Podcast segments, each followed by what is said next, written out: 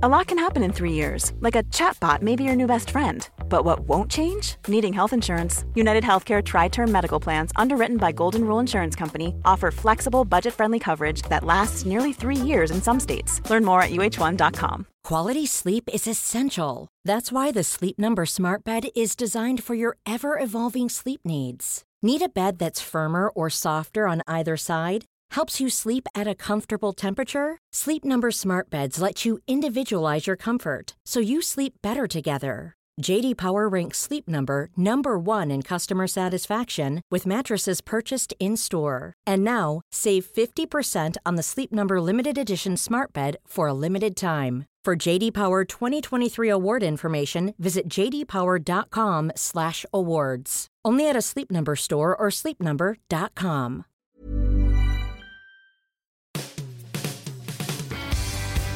Hi, welcome to the Football Writers Podcast. My name's Mike Calvin. I'm joined by Dave Kidd of The Sun and Sarah Shepherd from The Coach's Voice. So, football's coming home. Sort of. Whatever we think about the Nations League, and it's probably an improvement on friendlies against Estonia, it's been a breakthrough year for England. They've reached the World Cup semi final, they've won in Spain, and they're in the final four of the Nations League. Suppose the question is, Dave, how far can this group go?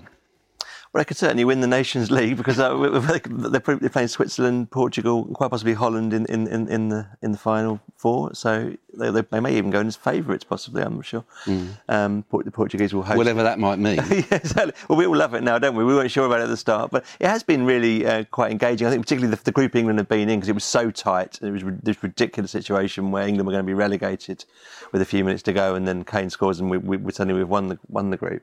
Um, but I think there's some great highlights there. I mean, the, the win in Seville was was outstanding, and I think coming off the back of the World Cup, there's an awful lot of I think sort of more cynical people might have thought this is just a flash in the pan. That's what certainly all the Welsh, Scottish, and Irish people I know were hoping.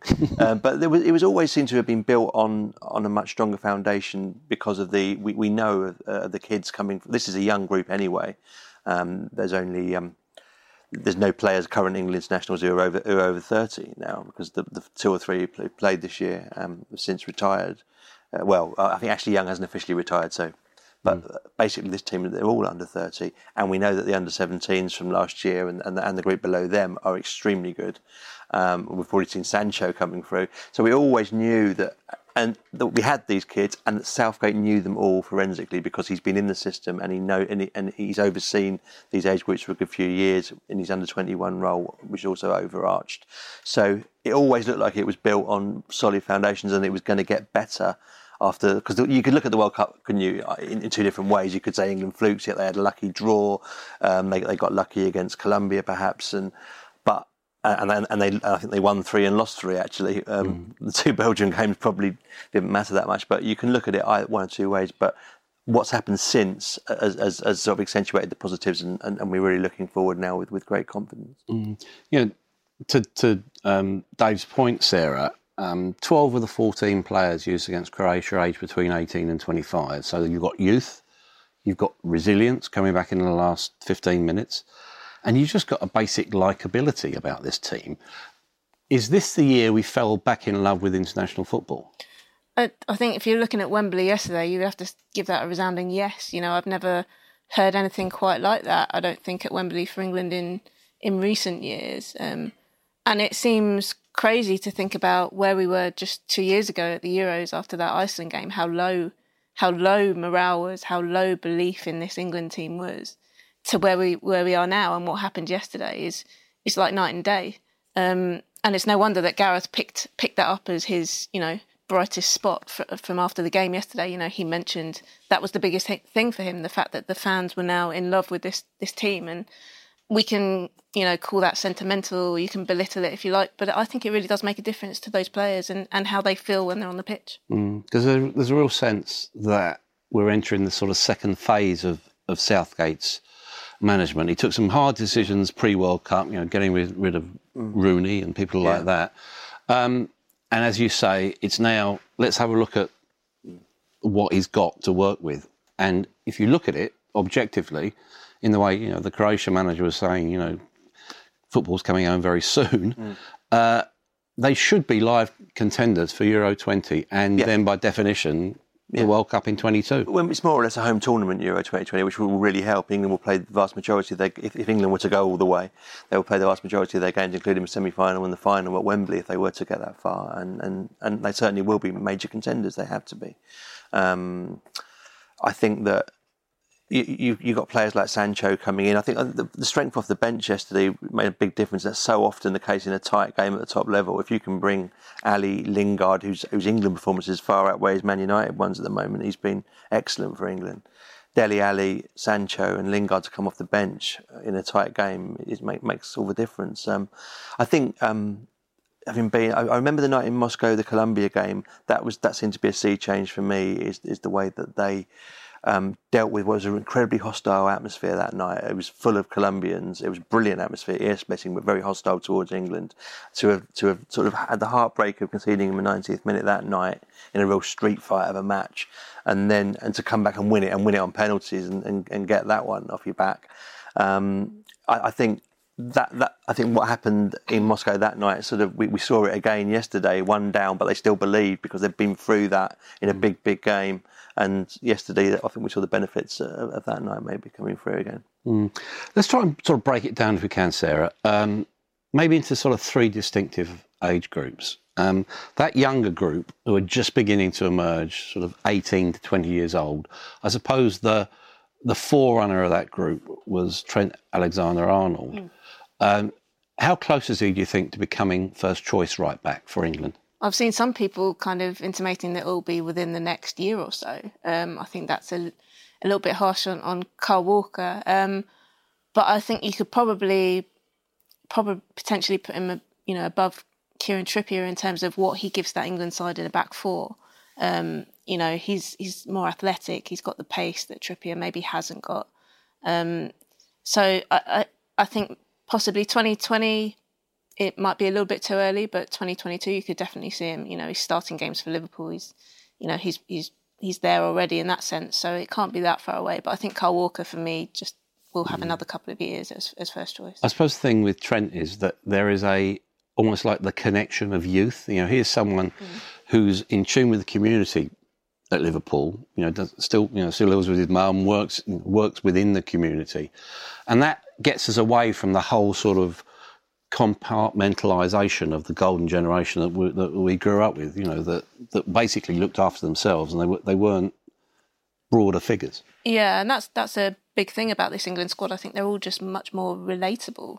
Um, don't seem to be any, you know, massive egos or you know, sort of no golden balls, if you like. Um, and that's that's that's been the, the great thing, and I think that's why people have taken to them, them all so readily, you know. And I think the era that we're in now with social media helps with that because we see them more relaxed. You know, the FA have done that very well. The way they've presented the players through social media, um, so that's been a big part of it. But they've all they've all come across really well.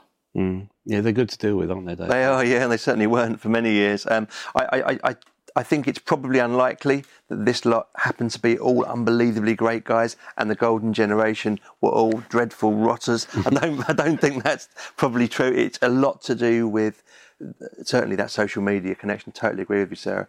Uh, and, and and young people in general embrace that. They're a bit more open generally than probably people of my generation are.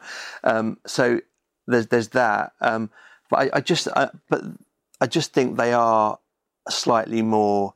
Uh, they've grown up in a slightly less paranoid era in terms of the FA in particular. I think they, they, they, they, they've grown up for a long while in clubs who, who are quite paranoid about anything getting out there. Once they've got that their own, they sort of can relate to people through social media without being restricted so much by by their own clubs. I think that really helps. And um, I mean, people like Pickford, Maguire, Trippier in particular. I remember during the world, during all of them really, but those three stood out to me. They were just they were just really good working class lads who you couldn't dislike. There was no side to them. There was nothing flashy about them, but they were really engaging and really likable.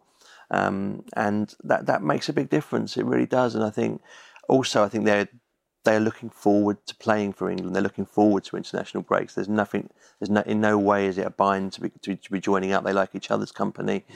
And there's certainly been you know cliques and splits that you can imagine players in, in the golden generation era not looking forward to an international break. Mm. With Sancho, you know, it was only his third cap uh, on Sunday, yet made a distinct difference to that team. You know, with the width that he got, the unpredictability of, of everything. Now he's had to go away and make his impact as as you know the Bundesliga's player of the month. Mm. You've got Reiss Nelson doing something similar to two or three other lads. Do you think he will be seen maybe in five years' time as a forerunner of how actually you've got to develop your career as a young English player? I hope so. Um, I've been you know so impressed by what he's done. Um, obviously, Reiss Nelson's gone on loan to Hoffenheim. Jadon Sancho took the mm. decision mm. to actually move there permanently. Um, and that has massively paid off. It, it's a risk, but then I, I think you can see it as a risk to stay here as well.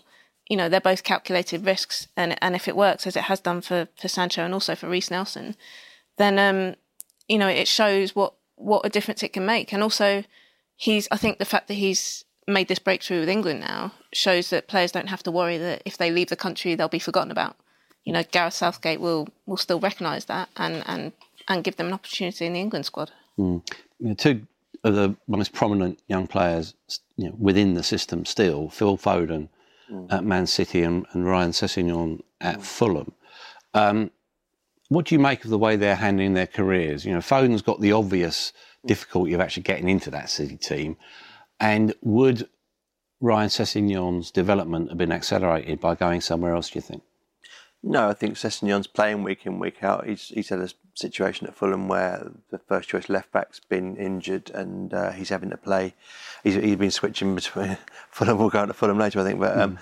You know, he, he's not had a nailed down position this year, which hasn't helped. So he's not had the greatest start to his Premier League career, but he's still playing week in, week out. And I think as things settle down there, we'll see him improving. Um, so definitely the right decision to stay for now, at least have a, a, one season at Fulham where we can play week in, week out in the Premier League, and then maybe move on after that. Um, Foden, of course, this kid, Foden is still only 18. He's still very young. We haven't got to be too impatient. We're almost getting used to, to players coming through at a very young age. But um, but Foden and and he's like, if they're not getting football, they are going to. There's going to be a, now a natural progression to, to look to move abroad if they even, even if he's on loan, uh, a season long loan, it would be great you know, a season on loan from Foden to say a Bundesliga club would, would be a very good next step, I think. Mm. Um, if City aren't going to be playing in week in week out, and there is a, it is going to be always going to be very very difficult for any kid of any nationality to break into that Manchester City team. It's that good, isn't it? It's possibly the best team in the world right now. So, um, uh, you know, Sancho definitely, I think for me, will be will be a trailblazer for other English kids to go abroad. We've already seen it with Nelson. Lookman last year was very good over there as well, and we're desperate to go back to Germany. So mm. I think Germany in particular, they've, they've shown in, in, the Bundesliga that they're willing to give kids a chance. Mm. Yeah, in, in, a way, you know, Lookman's plight is is quite typical, isn't it? A bit like um, Hudson-Odoi at Chelsea, where they're kept as almost first team cannon fodder, aren't they? They'll get maybe two or three games if they're lucky. Mm. Um, that's no way to develop your career. I feel for, for Lookman especially. Yeah, he's and he's done so well when he has come on for Everton. You know, he's he's really made a difference when he when he's mm. been used as a substitute. And I know a lot of Everton fans would like to see him start, um, possibly this weekend. I think they've got Cardiff, haven't they? Mm.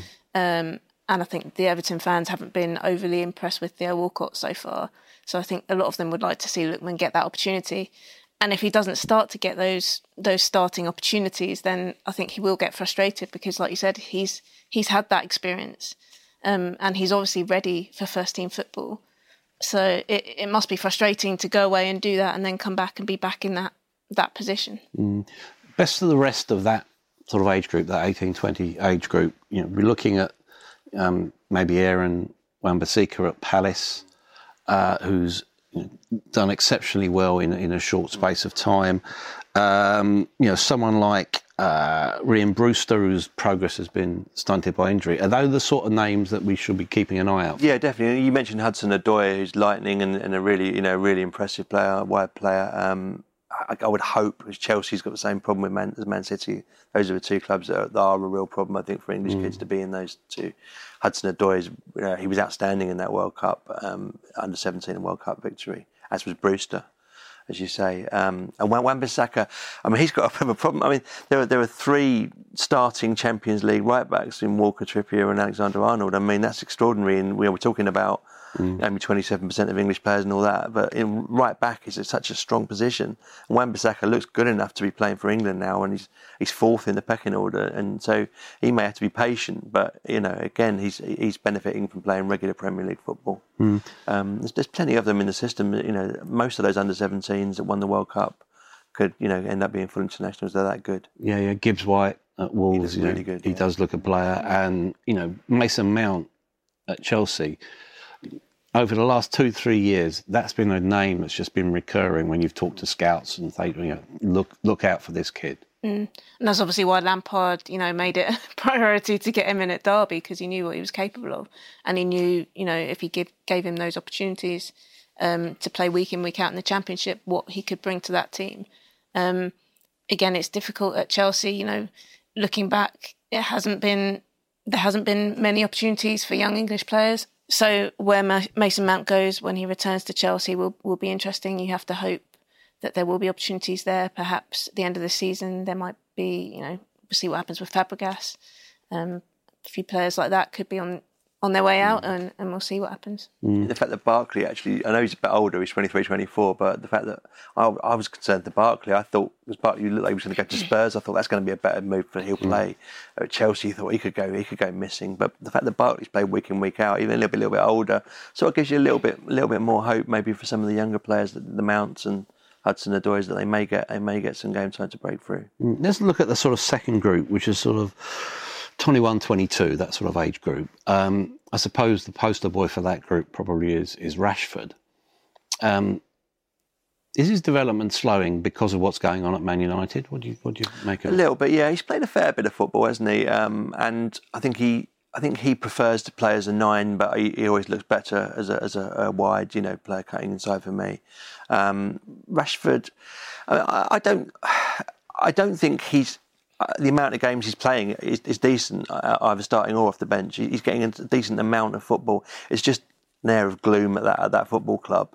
Um, even when they've been getting results, it, there's, there's been very little freedom about the way they, they play. And, and he looks like, and particularly that night in Seville, he looks like he's really enjoying being with England, and he's and that's a bit of a bit of an outlet for him at the moment. Um, Rashford's doing all right. Um, I don't think he would I, I think he would probably benefit if management did change at United, as it probably will do at some point in the next year anyway. Mm. The person who's probably most impressed me in that group was Joe Gomez um, at Liverpool. You know, overcame untimely injuries. Um, the uh, uh, the goal at Wembley yesterday was a result of his long throw. So, mm. kudos to, to Liverpool's Danish long throw mm. coach. Um, when you're looking at someone like Gomez, um, is he does he sort of sum up the fact that a young player needs a manager who believes? Yeah, I think so. I, th- I don't think you can underestimate the importance of that that belief for young players and and their ability to go out on the pitch and not fear, you know, making mistakes, not think, not yeah, they're almost, you know, um, going back to 2016 again, we saw the players look fearful of making mistakes. Um, with young players in particular, you want them to be fearless. You know, we saw with Rashford making some of those runs in the second half yesterday. He just went for it, and that's brilliant to see.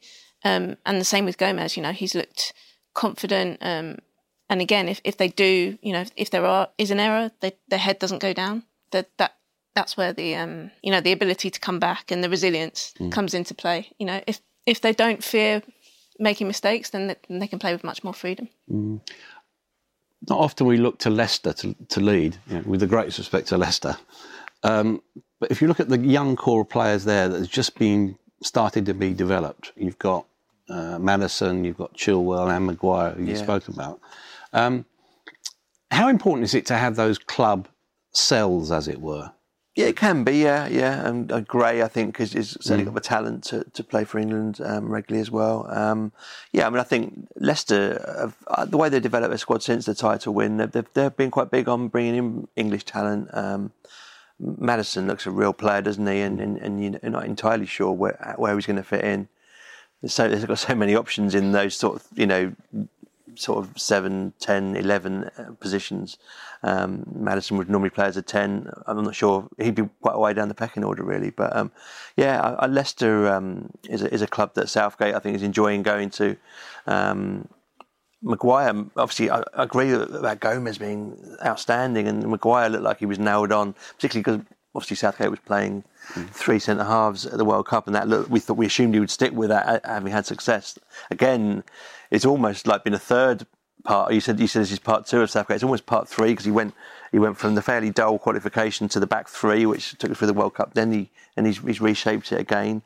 I think Gomez and Stones now looks like the, the the, the sort of two for England, and Maguire's actually out in the cold. Strangely, you know, mm. having been the great sort of cult hero of the World Cup. How you know, your work on on the on the website, Sarah? You have coaches you know, talking about their craft. Um, in so in doing those interviews, have you picked up any strain of influence, for instance, that you know someone like Gareth Southgate is now having? You know, maybe it's just confidence in the younger co- or the younger uh, breed of British coach. As in the influence that Southgate's having yeah. on, on, young coaches. Yeah, mm, that's a good question. Um, it might be too early for that. Um, I think uh, you know the the younger coaches um, that are coming through. There there are they are now getting some opportunities. Some of them have, gone abroad to get those opportunities. So I don't. I think they're seeing that there are, you know, as, if you keep working, you might get those those openings. Um, I remember when Southgate got the job, and actually when we spoke to him for the site um, in January, so the beginning of this year, the reaction that we got to some of the first pieces that we put out was not, you know, was not complimentary. People weren't convinced at all by him. Um, people were saying, you know, how he's so dull. How can he inspire these players? And it's it's amazing how how it's flipped. Um, so I, I, I think his, his influence there will be an influence um, over the next twelve months or so. I think a lot of the young coaches, the young aspiring coaches, are looking to him and saying, well, you know, look at what this guy's doing. Um, you don't have to be over fifty to to have a a, mm. a big job. Um, but yeah, I think it, it will take a bit of time. Mm. Let's look at, at, the that older age group. you know, by old, they're mm. 23 to 25, that sort of age. Um, I suppose Harry Kane stands out from it. You know, eight goals in out of the 28 that yeah. England have scored this year. Um, when's his battery going to run out? I don't know. Yeah, it's a good question. I mean, you really thought it might after the World Cup. He's been playing, it seems like constant football for years and years. He's got such an appetite for it, though. He's just he's a he's a big kid. I don't think he's ever going to grow up in terms of his, his desire to play football constantly. Um, Stones is, would be a similar age group as well. Stones is utterly key to England now, isn't he? I think. Mm. Um, you know, he, he looks like he, he's nailed on to play in central defence for as long as he wants to. Um, Kane, um, he sort of seemed to have a. He scored in August because he was playing Fulham. That was lucky for him. he, he uh, but he, but he did have a little bit of a, a, a dip. Um, but it was good to see him score score that big goal for England because he hadn't scored for England since since the Colombian match and actually sort of tailed off towards the end of the World Cup. So there's been a little bit. People in, in the Spurs dressing room have noticed he's been not quite hundred percent, but even a Kane who's a little bit worn out is still a very very good mm. world class goal scorer. Uh, I think the the thing with Kane is when you you look at him after matches, he doesn't seem he's he's quite cool emotionally. And I think that if you're not you know, if you're not getting too het up emotionally, obviously he's passionate. You're not getting that that emotional fatigue that comes along with the physical fatigue mm. um, that you know you would suffer after World Cup. So I think that helps him in a way. He's mm. able to kind of keep his cool, um, mm. and that allows him to. Don't recover. make the highs too high and don't make the exactly. lows too low. Exactly. Yeah. Yeah. Um, alongside him, you know, Tottenham teammate Dele Alli. Um, you know, he's one of these deceptive characters in a way. You know, people almost perceive there's a bit of arrogance there, but actually, when you talk to the guy, he's a very, very good, grounded lad. Um, bit of a in and out season so far because of various reasons. What do you expect him to be for, say, the second half of the season? Yeah, like you said, the, the, there's been a bit of consistency missing from his from his game this season, and it might concern him that he didn't start the game yesterday um, because he has been, you know, quite a sort of stalwart starter in, in Southgate's Southgate's team. Um, so I think there's you know there's a big opportunity for him the second half of the season. Spurs are still fighting on lots of fronts, um, so there's a real opportunity for him to to to say I'm I'm one of the main men in this Spurs team alongside Harry, obviously. Um, but yeah, we'll need to see a bit more consistency in terms of level of performance. I think from from Dele. You know, we're painting a lovely rosy picture here, Dave. So let's just be a bit downbeat for a change. You know, go back to revert to type. Some people might say. Um, what are the weaknesses of this squad? What about Central midfield. yeah? Yeah, is the glaring weakness, and, and probably goalkeeper if Pickford was injured. There's, there's no, there's no one else to come in really. I mean, there's the Burnley guys, but that's a bit strange in terms of Hart going there. They're not playing at the moment. Goalkeeping's not a lot of depth in the goalkeeping position if Pickford were injured, um, but certainly central midfield is the problem. Um, we we haven't got that Modric or Rakitic, have we? Um, and it was probably a handy that Rakitic wasn't there. So um, possibly Winks. I'm not seeing enough from Winks. He looks decent, but again, not absolute world class. Um, maybe if Winks played week in, week out, we may see him develop into that sort of player. Um, I think Foden would normally play a little bit more advanced. He might be more of a 10. He might play as an 8, though, Foden, maybe. Um, not, I'm just never been convinced by either Dier or Henderson at the top level. Um, Delph is a, is a player that Southgate absolutely loves as a personality. He's an infectious type, but he would admit himself he's not a world class footballer. Um, he's a very good one to have around the squad. Um, so that is that that central midfield um, is, is the glaring problem in terms of a team that is, as we are now, a top five, top six team to a team that are going to win a major tournament. That is the one thing. That's the one area you could see where we may miss out. And if we're looking at the veterans, um, Callum Wilson, you know, the ancient at 26, um, does he deserve uh, a good look?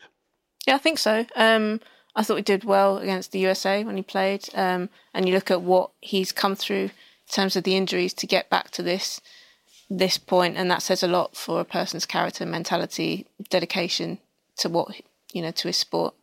Um, so I, I mean, obviously it's difficult. We're quite you know blessed in terms of um, striking options and, and forward line, but um, but yeah, I think I think definitely, and, and you look at what he's doing for Bournemouth this season. Um, you know, he's playing really well. Um, so I think Gareth wants to give him that opportunity, and, and hopefully we'll get a few more. Let's sort of change tack a bit and look at the return of the Premier League, uh, Dave. Um, you know, your affiliation with Fulham is pretty well known. Um, the key game of the weekend, Fulham Southampton. You've got a new coach in Claudio Ranieri. Um, What's your take on him? And Ranieri, um, I think um, I don't think it's going to be as much fun at Fulham to watch them now. Um, I think that he's a very strange person in many ways, Ranieri, because the, the public image is dilly ding, dilly dong, slightly cartoonish, sort of. It's incredibly warm and very friendly. guy. Burgers for all and all that. Yeah, absolutely. Uh, pizzas and stuff. But behind the scenes, he's he's an Italian football coach uh, of 60, he's 67 years old, I think, you know, and he's done it for 30 odd years. You know, he, he comes from, you know, he started off in the 1980s in Italy. He's, he's a hard man. Um, he, he likes a team to defend well. You know, it, it wasn't you know, the fact that Leicester won the Premier League was a miracle. They, they won it with 40% possession over the course of a season on average. They won, they won game after game with 35%, 30% of the possession. It, it was an extraordinary achievement, built on a very solid defence. And he won it with Wes Morgan and Robert Huth in central defence in their 30s. That, that you know they're not well beaten players. So he and his coaching staff have have got very good ideas of how to organise a defence and play well without the ball. And that's that's the difference going to be going forward for Fulham. Mm. Were you surprised that um, uh, Slav Jokanovic was let go? Uh, not surprised, uh, but saddened because um, he had an outstanding last couple of seasons there. I don't think Fulham fans have enjoyed their football as much as that for, for many, many years. Um, and there were certain reasons why it's been so shambolic this season that weren't entirely his fault. There were a lot of injuries in defence. The one thing that you need to correct that everyone says is Fulham made too many signings in the summer. They had six players on loan last year. They lost another one on, on, on a free transfer at the end of the season. So they needed to buy in seven players just to get back to where they were. And then you've got to have some sort of improvement. So that they had to spend pretty big. The hundred million pound thing that gets bit bandied around. Yep, they've, they've overspent on a couple of players. That wasn't Jokanovic's fault. Those couple of players weren't his players that he didn't want particularly anyway. Uh, a guy called Anguissa from from France. It was, it was the record signing, nearly thirty million pounds. It wasn't a player that he he, he showed it, he made it pretty obvious that he didn't want him. So there were a lot of reasons why Jokanovic should feel hard done by. But at the end of the day, five points, 100 million, it's almost going to happen, isn't it? Mm, mm. And you know, we were talking earlier on, Sarah. It's a surprise that only one manager's gone. You know, by this stage of the season, uh, is it likely to be two if Southampton lose at the Cottage? Um, yeah, there's obviously there's quite a lot of potential for that, given what's been going on at Southampton with Les Reed leaving, who was the man that brought Mark Hughes in. You know, you would have to think that he's got a, an inkling in the back of his head that um, his days are possibly shortening by the week. Um, and yeah, uh, you know, it's a it's a massive game for Southampton with a, a, new manager in at Fulham. He'll be wary of that new manager bounce. Um, it's a shame Jokanovic didn't get the opportunity to to take Fulham into this game. Um, so yeah, potentially we could see two gone. Um, but again, that's that's quite few for the for the Premier League before with Christmas. You know, mm. a month away. All the coaches you deal with, do they? How do they deal with the reality? Is that you know, eighteen months they're going to get the sack. Most of them are quite phlegmatic about it. Um, I think one of the quotes um, that um, sticks with me is um, from Paul, uh, Paul, Simpson, who's actually coach of the England under twenties that mm.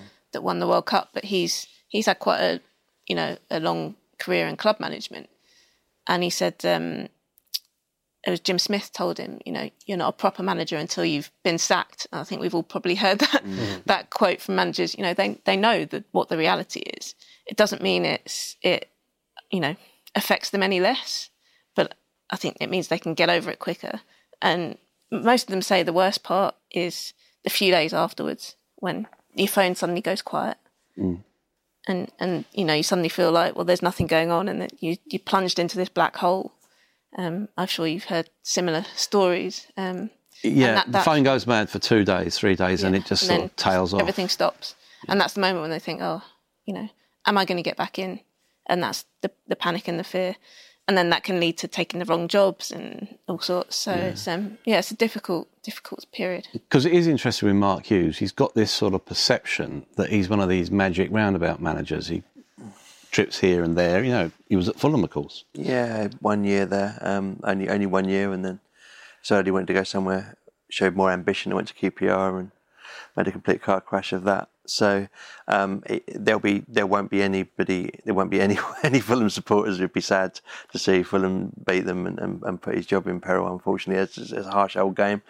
Um, he, he, one season at Fulham, he did quite well actually. Um, uh, straight on from the Hodgson era, and he, quite a lot of continuity. Um, but uh, yeah, he, he is one of those guys who who've you know they were they all suddenly got jobs middle of last season, and the, the, there was a stat going around. I remember trying to add up I think between five or six of them, they'd had about 30 jobs and none of them had ever won a trophy, you know, mm. uh, a major trophy in English football. So, um, and all double the age, at least double the age of the average England player, I would think. Absolutely, yeah, yeah, yeah. I mean, there is a real generational thing, and it's become more of an old man's game in, in, in management in the Premier League. It's become more of an old, old man's game in recent years.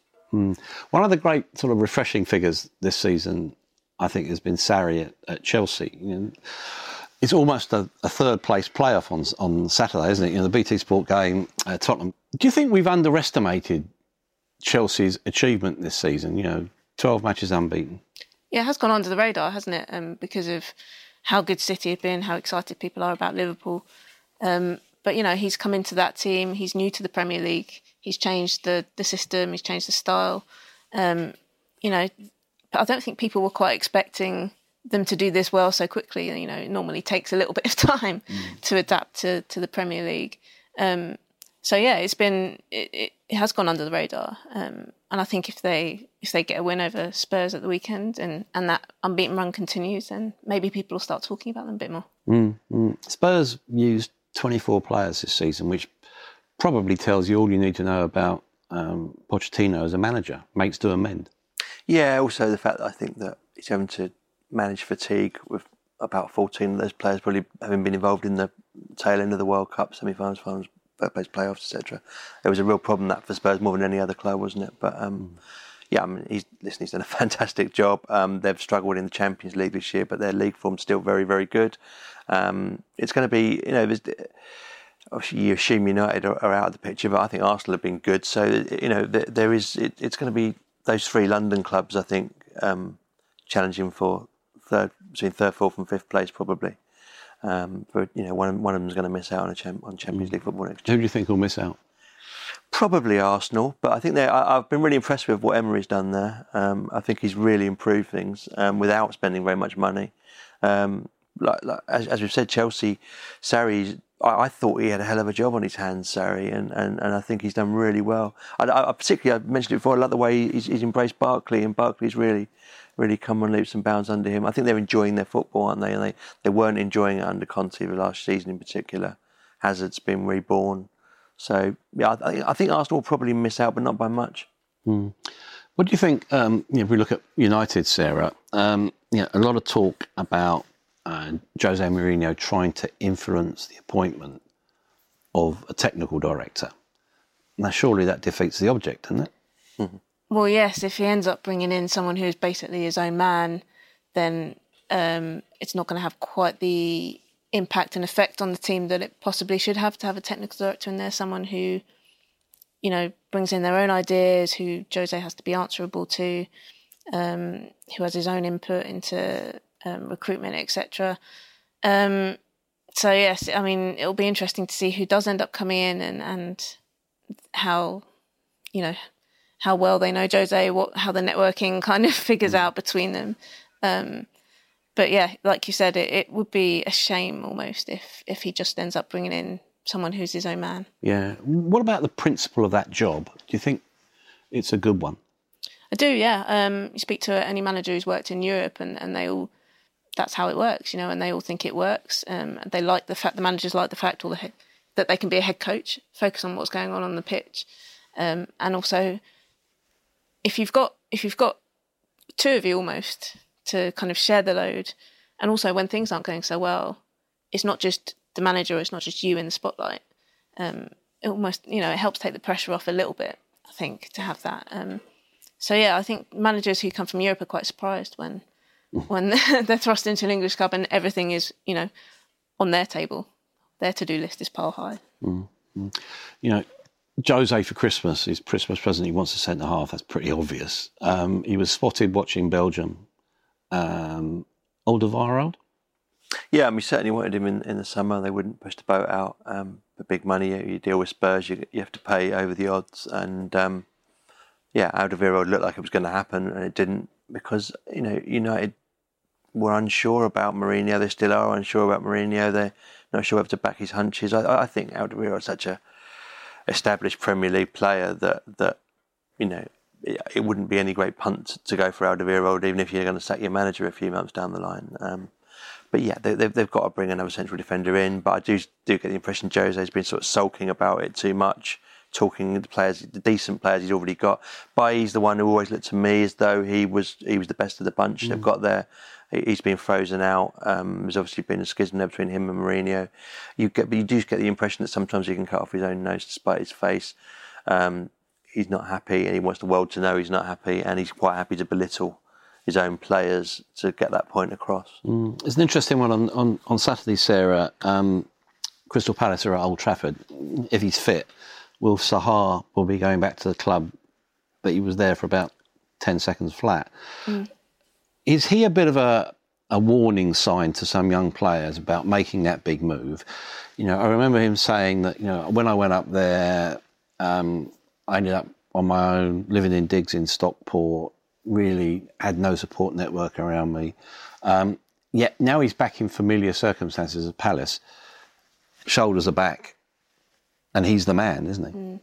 Yeah, it's interesting. I, I I hope they don't see it as a reason to be put off being ambitious and wanting to make that big move, because I think if you look at the player that Zaha is now, how much of that is due to the experiences that he had at, at Manchester United? You know, they they would have made him more stronger mentally, more resilient.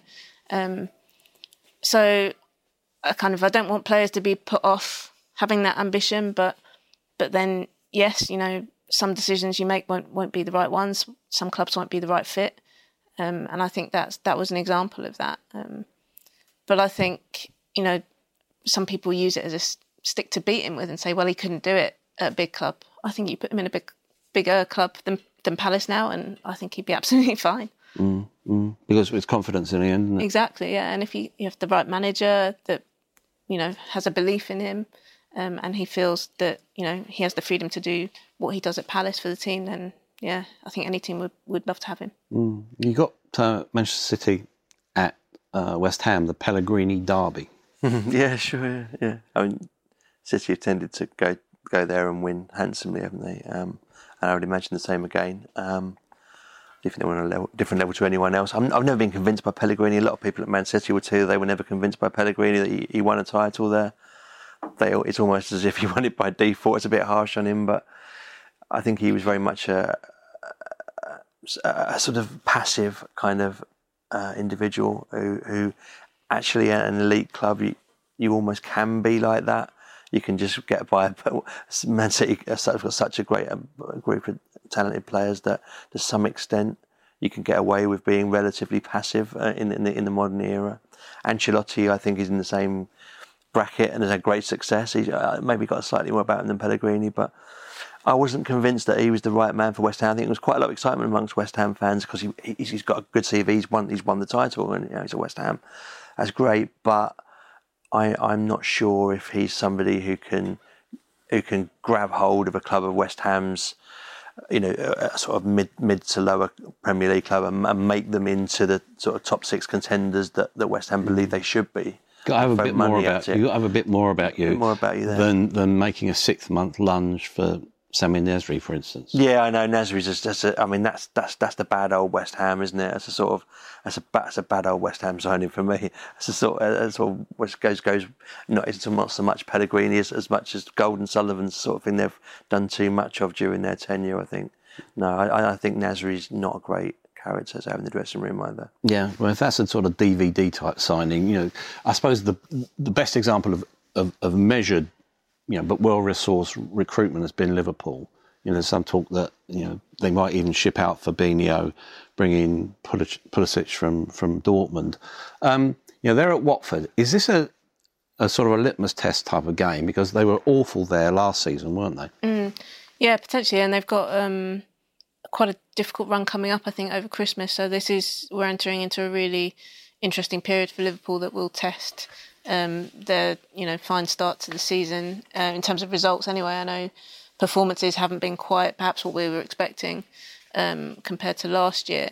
Um, so yeah, it will, it will be interesting. And Watford, you never really know what you're going to get. Um, you know, uh, they've had some great results this season. They've had some that recently. I think they lose to Newcastle. Mm. Some you know some surprising results, if you like. Um, but they've got players that that can you know do some damage. Um, but yeah, I think Klopp will see this as a as a good opportunity to go into this this Christmas period with on a bit of a high. Mm. Shaqiri's done well, hasn't he? And um, it's almost as if that club now matches his ego.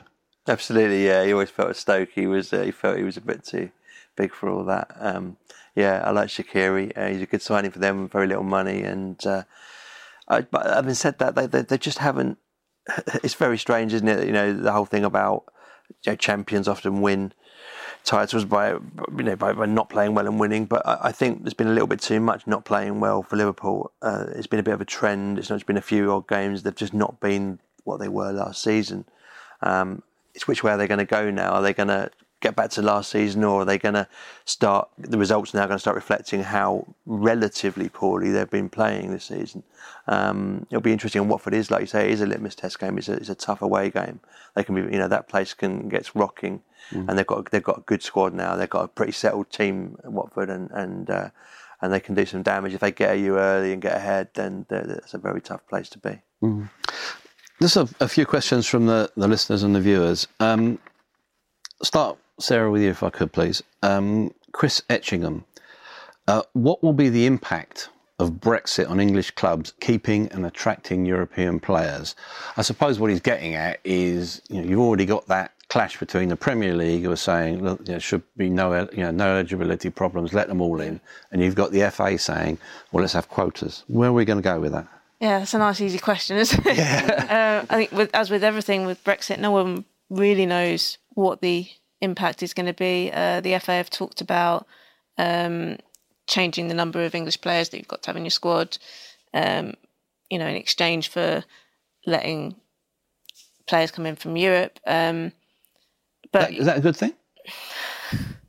um, I think it, I think it probably is a good thing. Um, I'm, I don't feel quite so comfortable with them sort of using Brexit as a means to do it.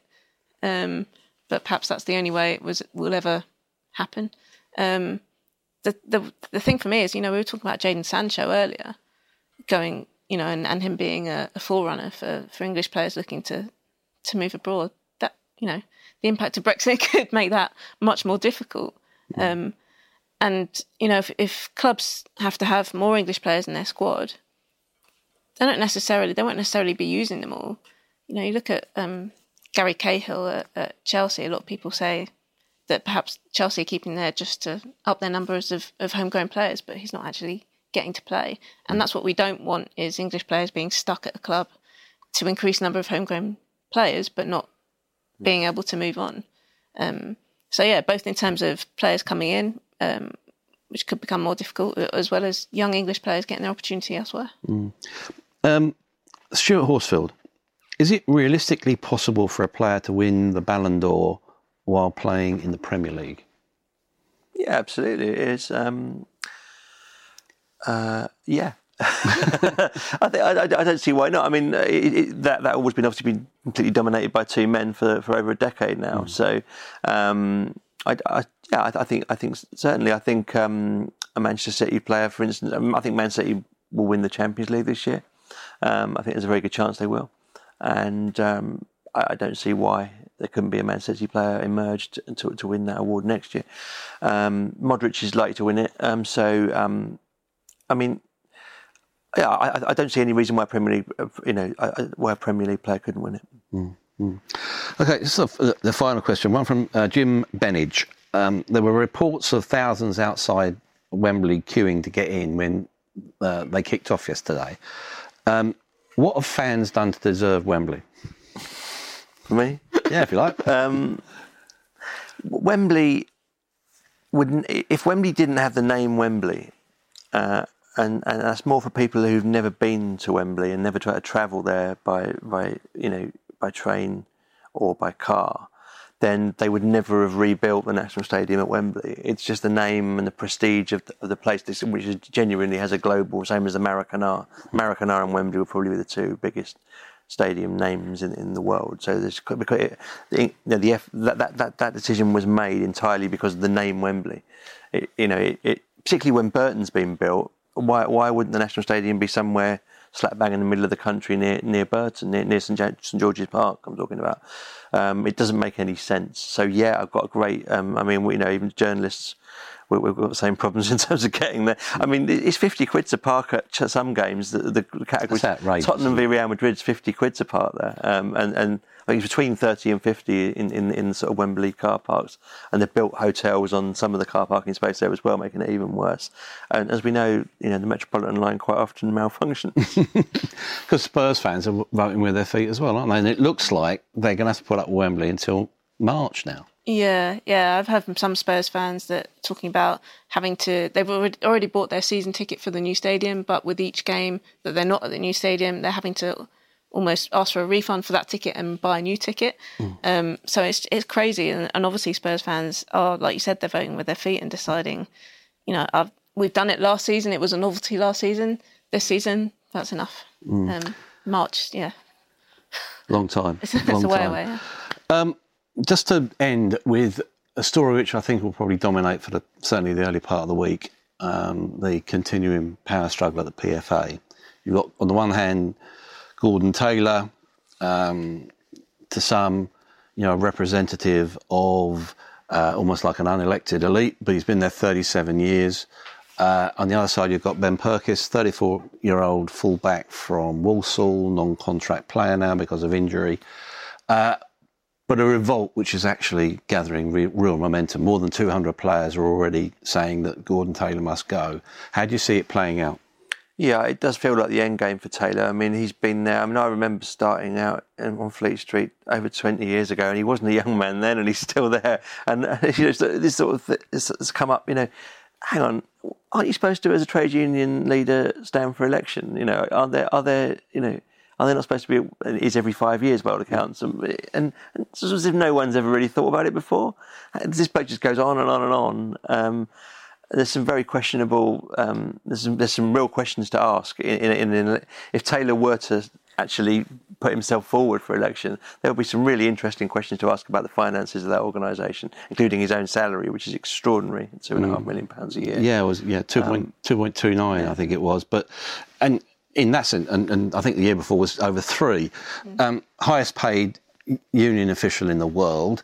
Uh, you've got an, oper- an, operation which has 50 million pounds in the bank and can only only give um, you know research for something like concussion 100,000 pounds. Something's wrong somewhere, isn't it? Yeah, absolutely. Um, it's amazing, really, that it's taken you know Ben Ben Purkiss to, to come in and ask the question and you know just say, can we look into you know how things are run here for people to suddenly say, oh, hang on a minute, this is wrong. You know, this, this guy's been in charge for for over 30 years without having to answer these difficult questions.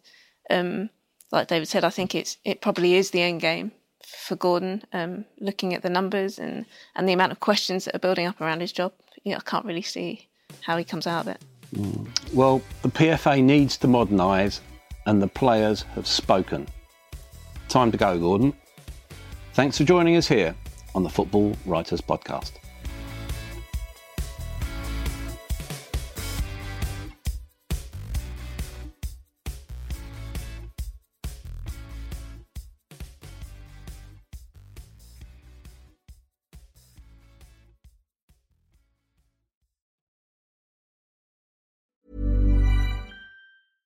Ever catch yourself eating the same flavorless dinner three days in a row?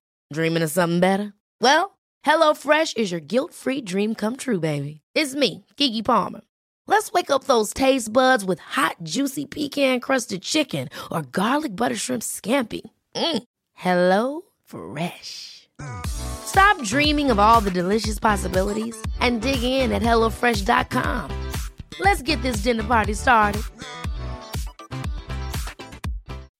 When you make decisions for your company, you look for the no-brainers. If you have a lot of mailing to do, Stamps.com is the ultimate no brainer. Use the Stamps.com mobile app to mail everything you need to keep your business running with up to 89% off USPS and UPS. Make the same no brainer decision as over 1 million other businesses with Stamps.com. Use code PROGRAM for a special offer. That's Stamps.com code PROGRAM.